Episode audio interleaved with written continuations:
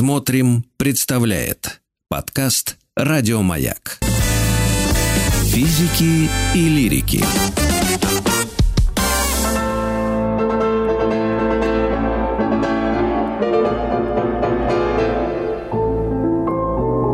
Шуберт, Шуберт. жив. Конечно, жив. Очень рано он покинул этот свет, но ему кое-что успели, успел он написать. И Цой, и Шуберт, и все те, кого мы вспоминаем в этой постоянной рубрике о классической музыке и музыкантах. Юлия Казанцева, пианистка, кандидат искусствоведения и автор телеграм-канала «Музыка для всех», так? Юль? Совершенно верно. Здравствуйте. Да, у нас в гостях. У нас сегодня тема 6 апреля, день рождения Дисона Денисова. Удивительный человек, композитор, соединивший алгебру э, и гармонию, так о нем э, говорят э, некоторые специалисты. Но такой, ну, ну, ну, не знаю даже, как вот, Юль, тебе, наверное, будет э, правильнее его охарактеризовать, творчество и жизнь. Ну, жизнь я, а ты творчество. Давай так. А я так скажу, композитор 20 века, и этим уже очень много сказано. Потому что если, вот если честно, мне довольно часто спрашивают, меня спрашивают, хотя я не композитор, но меня спрашивают, а почему композиторы 20 века писали такую сложную музыку? Вот они что, разучились писать красиво и понятно? То есть был Моцарт, был Шопен, был Глинка. Все было красиво. А потом, как началось, и это же слушать невозможно. Вот меня спрашивают. И на самом деле у меня есть ответ. А, Что я отвечаю? Что, во-первых, музыка – это отражение духа эпохи. Вот у нас есть Моцарт, вот у нас есть галантный век, и у нас, соответственно, вот такая изящная и радостная музыка. А вот у нас Вторая мировая война, и вот у нас такая музыка. То есть, а что вы хотите, спрашивается, какое время, такая и Ну, музыка. сначала первая, Это первая потом причина. вторая. Да, Мгм. да, да. Да, да, то есть ага. эти катастрофы. А вот вторая причина, она еще интереснее. Музыка живет своей жизнью. То есть музыка, можно сказать, такой живой организм, она развивается, и как любой живой организм, ее невозможно законсервировать. То есть мы можем сказать, нам нравится э, Моцарт, и нам нравится ноктюрны Шопена, и давайте вот вы, дорогие композиторы, будете писать вот так. И не нужно придумывать нового. И действительно, композиторы могут так писать. И в произведениях 20 века можно найти много таких примеров под что-то, когда пишут стилизацию под что-то. Но это немножко другое. Музыка должна развиваться. Нравится нам того это и не нравится. И если мы посмотрим на всю историю музыки, начиная со средних веков, то у нас Ага. не будет вопросов, а почему мы пришли к 20 веку вот с такой музыкальной катастрофой? Это на самом деле катастрофа. Я сейчас без всякого пафоса говорю, это факт. То есть были э, музыкальные законы, как сила притяжения, вот основа основ, да? Ага. И это все исчезло. Это не в один день пришло, это не потому, что какой-то композитор решил все нарушить и устроить революцию. Это закономерность, которая э, вот привела нас к этому, привела к такому музыкальному концу света, когда композиторы были вынуждены писать иначе по новым законам. Вот если кратко, то так. То есть Эдисон Денисов – это один из композиторов, который жил в этой новой музыкальной реальности, который создает свои собственные музыкальные законы, и да, его музыка очень непривычна. И я Ага. очень призываю всех, вот э, мы сейчас даже поставим, наверное, фрагмент концерта, чтобы было сразу понятно, о чем мы говорим. Не плюйтесь, не выключайте сразу нас.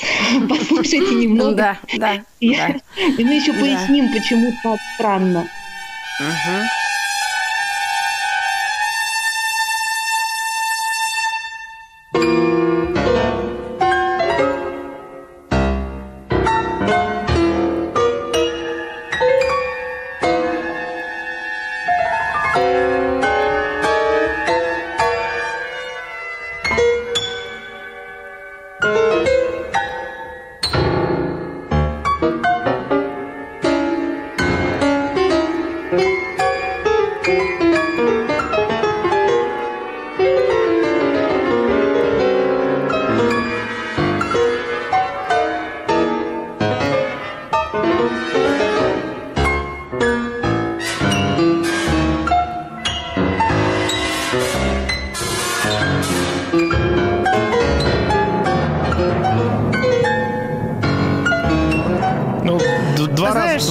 Вроде ошибся, а так все вроде сыграл правильно.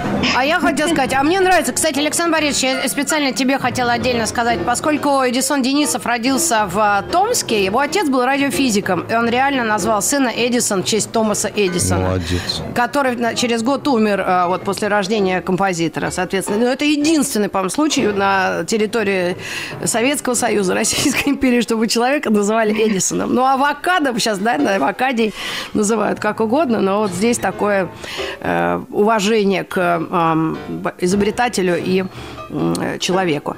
Ну, вот такая музыка, она, на мой взгляд, я изучаю этот предмет, и, э, к сожалению, я узнала об Эдисоне э, Денисове, когда он уже, наверное, в 96-м году умер, да, по-моему, 96 или 97 Да, Да, я уже была осознанным э, как человеком, и да, и так печально, как будто, да, нам объявили, в те годы я еще смотрела телек, и нам сказали, да, вот умер композитор известный, и я как-то, боже, а мы даже про него не знали, по большому счету, вот мое поколение. И я начала тогда смотреть, рассматривать и поняла, что это целый, ну, такой отец-основатель направления, да, музыка 20 го- э, века. Это он, Шнитке и Губайдулина, по-моему. Или еще одна тетенька, Да, помнишь, которую Алексея вообще слушать невозможно. Ну, как бы, вот русская тройка – это Денисов, Шнитке и Губайдулина. Это вот русский авангард. А Губайдулина, она ныне здравствует. Губайдуллина, 91 я уже год, большой поняла. привет. Да. Если вдруг она... м- Маяк и не выключала с тех лет, после того, как его 8 раз переформатировали. Да, так и, и вот. И, и, и как это объяснить людям? Да, То и- есть даже нам, мне хотя бы, да? Или Александр Борисович, ну вот она, мне кажется, эта музыка, если ее обсуждать, вот если смотреть оперы или наложить ее на какую-то хронику того же 20 века, она будет удивительно гармонична. Вот идут быстрые черно-белые кадры, меняющиеся, любые, вот хроника именно. И вот оно под- подойдет как ни- ни- никакая другая. Ну, это мое личное оценочное мнение. Вот то самое, да, это дух эпохи, это атмосфера эпохи, это ритм эпохи. И композиторы, они ведь вот передают самую-самую суть можно сказать. И второй момент, нужно сравнивать. Вот можно послушать э, Эдисона Денисова и сказать, ой, как некрасиво, не мелодично. Да, мелодии нету. Но вы послушайте, например, Штокхаузена, вот э, главный такой авангардист, и вы поймете, что у Эдисона Денисова еще все очень-очень красиво. Да, Ну, отличное Вы просто не, взяли в эфир Штокхаузена, чтобы совсем нас не закидали Мгм. помидорами. Но я вам расскажу. Я вам расскажу, что такое музыка Штокхаузена. Например, например, выходит человек с гигантским молотком, а перед ним стоит такая деревянная стена и полный зал слушателей. И этот человек 40 минут долбит в эту стену молотком. Он, конечно, долбит по-разному. То быстро, то медленно, там в разных местах. И это называется... Светлана там Юрьевна выходит тут еще девочка, говорит, что у нее сосед такой же композитор. Нет, там своя концепция. То есть э, в этом эта музыка, она просто другая. Или уж Такаудина есть сочинение, когда м, скрипача поднимают на вертолете. И там называется сочинение для вертолета и струнных. Это э, выход за пределы даже э, инструментов. То есть композиторы говорят, а почему мы так зациклились на инструментах? Музыка – это звук, а звук он вокруг нас.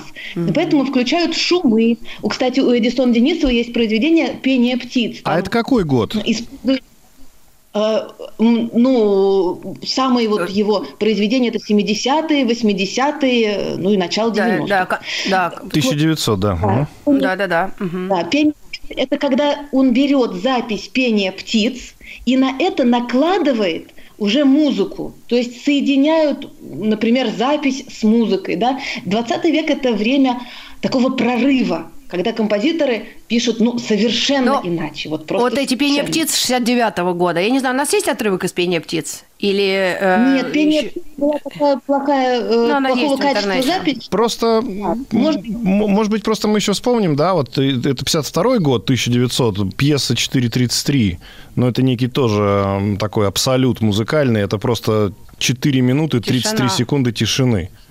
И после А, этого... это Кейдж. Кейдж, да. И после этого, после Кейджа, это уже понятно, что если мы уже это как бы обсуждаем как музыку, так мы можем тогда все обсуждать как музыку. Да, да, да. Это как черный квадрат Малевича. Да, да, вот, ну. э, только в музыке. Черный квадрат 4.33, когда выходит пианист. Кстати, записи очень хорошие есть. И я исполнял, я же пианист. И Я вам скажу вот вообще без иронии, что ничего сложнее я не исполняла. Потому что сидеть 4 минуты и 33 – это просто такая пытка. А, надо потренироваться, конечно. Но вот, кстати, дорогие радиослушатели, каждый uh-huh. из вас может исполнить дома вот эту пьесу. Да. 4.33. Это сложно, но попробуйте. Там есть вот такт, сидеть, размер, потом... есть пауза. Да, то есть есть ноты это, это, этого произведения. Да. Ну, попробуйте, попробуйте. Давайте Это очень Денису, интересно. Да, вернемся. У нас есть еще несколько произведений, может, послушать просто надо еще, еще чего-нибудь. Да, Что... хочу рассказать вам одну историю. Вот тот самый случай, как мне кажется, когда история создания помогает понять произведение. Эм, Эдисон Денисов попал в страшную автокатастрофу. То есть он был на грани жизни и смерти, кома была, и вот действительно уже за гранью. И его спасли. Он вернулся к жизни и получил приглашение дописать оперу Шуберта. Вот у нас эфир «Шуберт жив», и начинался ага. он со звука как раз Шуберта, так что очень в тему сейчас история. У Шуберта была недописанная опера «Воскрешение Лазаря». А, и Эдисона Денисова пригласили в соавторы дописать оперу. Там нужно как раз было последнее действие дописать, собственно, само воскрешение. И он, конечно, согласился, потому что кто, как не он, побывав где-то уже в других измерениях, а, мог за это взяться. И он действительно Нас... дописал. И да, и это было исполнено, это была мировая премьера. И удивительно, что тут а, музыка вполне мелодичная. То есть это и не стилизация, но эм, это немножко другой Эдисон Денисов, вот, чем мы только что слышали. Я предлагаю послушать арию, где начинается с музыки Шуберта, и вот прямо бесшовный такой переход, и Денисов подхватывает Шуберта. Это будет ария Давайте. из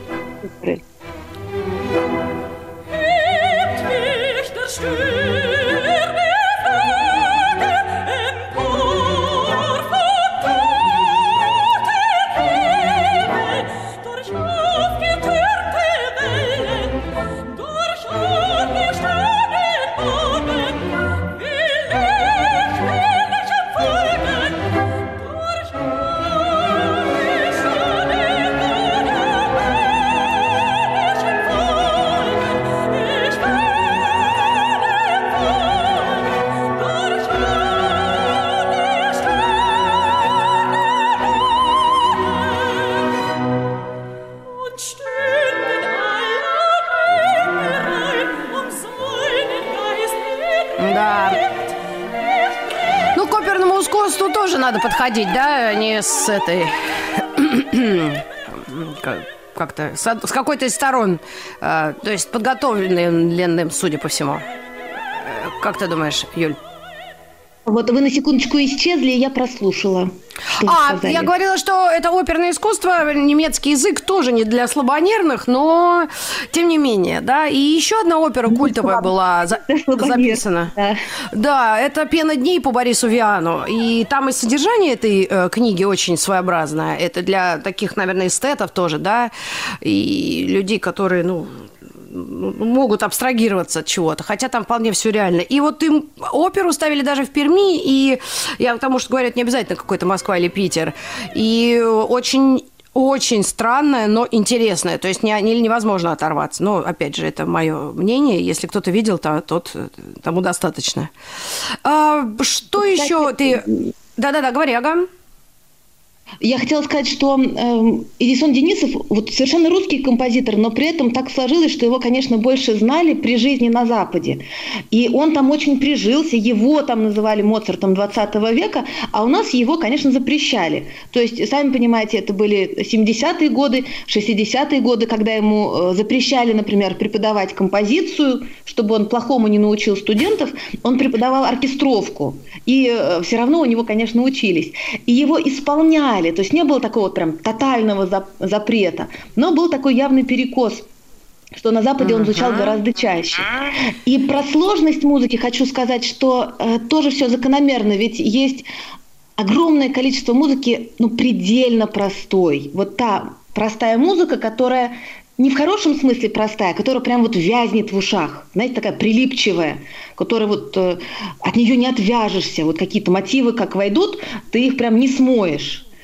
И Ягода малина на себе манила. Давайте уж примерчик. Пароход плывет мимо пристани, это называется, Введенского. Примерчик в студии. Да, но я... Вот классическая музыка, она как бы противостоит этой легкой доступности. То есть нам говорит, вы, пожалуйста, не тупейте, вы, пожалуйста, старайтесь и сложное тоже слушать новые нейронные mm-hmm. связи, чтобы у нас тоже росли. То есть ну вот да, мы как будто да мы как будто, немножко. ты знаешь, Юль, все эти 20 минут оправдываем человека, который самодостаточный абсолютно. У него есть свои поклонники, его действительно знает вообще мировая, не только западная, любая общественность, потому что и здесь, даже в сложные годы, он писал почти всю музыку для спектаклей Юрия Любимого в театре на Таганке. И те да. любители театра и такого удивительного искусства, которые, ну, просто стояли толпы, я помню, в детстве, да, около этого на Таганке, соответственно, театра, то э, конечно, это было, ну, наверное, люди, а все, все, все ну, не остальные, не надо было им, да, что-то объяснять, да, кого, кто это слушал, видел. Видимо, это что-то такое что нужно просто знать. Ну, вот вы знаете, мне кажется, это абсолютно, абсолютно важный момент по поводу времени, если говорить. Если раньше люди писали, ну, совсем давние времена возьмем, да, что-то для того, чтобы исполнять в церкви, а больше негде было. Ну, или на улицах, если на гуляниях, да, если говорим про народную музыку. То сейчас, э, ну, и в данном случае то, что мы видим у Денисова, да, это ведь музыка, которая может выступать саундтреком к фильму Абсолютно. раз. Я сказала, или, или театр, да, или театр, а это, а, ну, как, музыка, которая э, работает как оформление какого-то да. большого, более э, широкого творческого такого элемента. Так что просто... Но она разная. Да. Э, то есть я бы сказала, у него есть сочинения, которые именно для слушания, и они вот именно для этого и писали, чтобы их слушали, не что при этом больше там не смотрели, не делали. И у него есть музыка и к спектаклям, и к фильмам. «Безымянная звезда», я думаю, многие смотрели. Угу. Но вот музыку он именно написал к фильму. Да, ну просто, понимаете, здесь я почему э, хочу зацепиться за слово «оправдывается» у Маргариты Михайловны. Ну, есть такое понятие, да, мелодист. Да, наверное, а. вот и в том числе и, конечно, хорошие и замечательные, и наш, в том числе композиторы начинают. Так мне это не надо объяснять, не, я нет, сразу это поняла. я с, ну, слушателям бы. нашим говорю, да. Ага. А, я говорю о Гладкове, там, о том же Артемьеве, да, то есть мелодист а, и да, композитор, конечно. да, это вещи, конечно, неразрывные, но с а, ростом и развитием человечества а, у нас композитор это не только мелодист, скажем так, и вот поэтому в данном случае Денис как раз яркий тому пример. Мелодия – это не только душа музыки, то есть может быть музыка и без мелодии. Э, совершенно, совершенно согласна. И это, что интересно, это не только в 20 веке происходит, это такой некий поворот в прошлое. Например, в средние века не было такого понятия вот мелодия, или в эпоху Возрождения, то есть можно послушать сложную полифонию, то есть сложное многоголосие эпохи Возрождения, где тоже музыка сложная, тоже для нашего слуха непривычное. И композиторы 20 века, они очень внимательно смотрят вот в ту очень древнюю, можно сказать, музыку средних веков и берут какие-то принципы даже там. Вот та музыка странная для нашего современного слуха, и музыка 20 века тоже может быть странная. И мне очень нравится эта идея, как все развивается по спирали. То есть мы не просто вперед идем развитие uh-huh. музыкального языка, а вот возвращаясь назад и на новом витке развития что-то берем из прошлого и, э, конечно, двигаемся вперед. То есть музыкальный язык живет, непрерывно да, да, да. развиваясь. И еще я как раз параллель хотела сказать э, то, что эта музыка, вот если смотреть живопись 20 века, начало, середина, тот же Пабло Пикассо, Дали, вот ты просто вставляешь, э, ну, включаешь музыку Денисова, и вообще все ложится. Герника без Денисова да, вообще, мне кажется, не смотрелось бы. Абсолютно, абсолютно.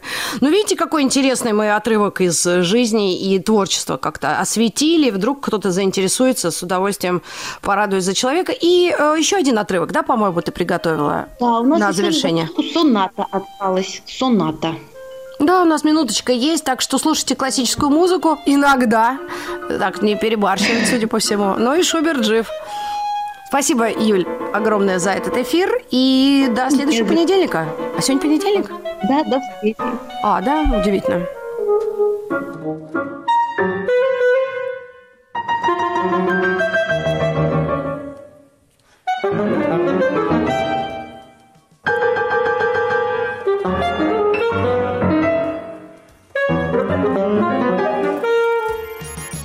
Еще больше подкастов «Маяка» насмотрим.